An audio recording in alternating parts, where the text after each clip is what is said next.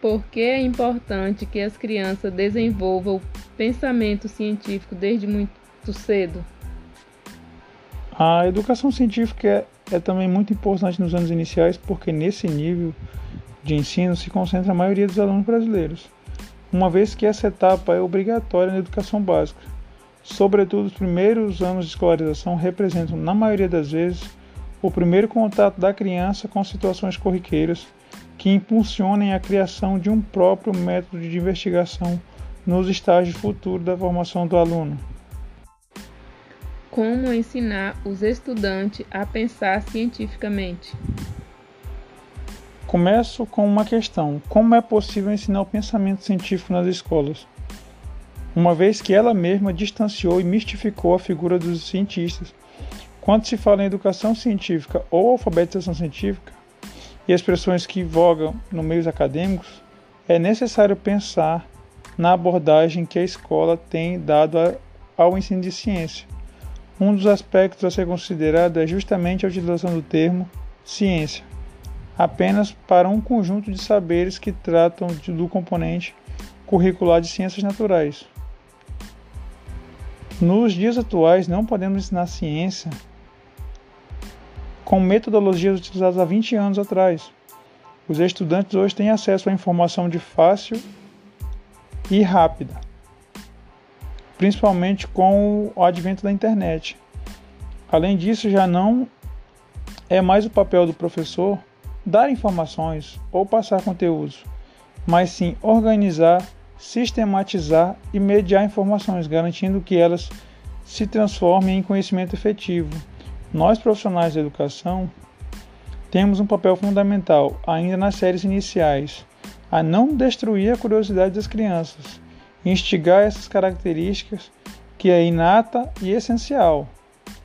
A motivação que um professor promove nos ambientes escolares pode despertar vocações ou aniquilar a ânsia pelo saber. Que tipo de ensino reflete o espírito da investigação científica? O presente estudo aponta o ensino de ciência por investigação como uma prática pedagógica que facilita a alfabetização científica nos primeiros anos do ensino fundamental. Para fazer o levantamento de dados, uma sequência didática foi aplicada abordando a temática. Exemplo: de onde vem o arco-íris? A pesquisa é de cunho qualitativo e do tipo de pesquisa de ação. Foi desenvolvida em um quinto ano do ensino fundamental os resultados levaram que os alunos, quando convidados a fazer investigações semelhantes às feitas pela cultura científica, desenvolvem um conteúdo conceitual em um contexto dotado de significados.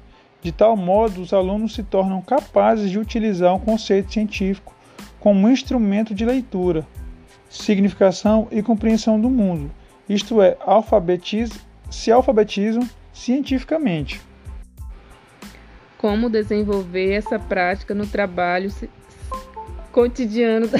Ai, lá, tira esse.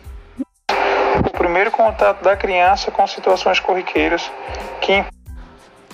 Para os especialistas, além de aproveitar que os assuntos científicos estão sendo amplamente abordados na mídia, usar o contexto atual também pode ser uma forma de diversificar o tipo de conteúdo no qual as crianças e adolescentes têm acesso durante as aulas à distância, incentivar o engajamento e estimular o interesse por disciplinas que conteúdos envolvam ciências. Deve ser feito segundo pesquisas. A partir das atividades práticas e mão na massa, nos quais os conceitos teóricos são explicados de maneira simples, isso faz sentido. Basta fazer um exercício e relembrar os tempos de escola. O que era mais legal, uma aula no laboratório ou uma aula expositiva na sala de aula. O método científico pressupõe que você analise um ambiente e formule testes e hipóteses. Essa parte do teste é muito rica para conseguir engajamento da criança ou do jovem, porque estamos muito acostumados a aulas 100% expositivas, o que é um contexto de aula remota. É mais difícil ainda de engajar.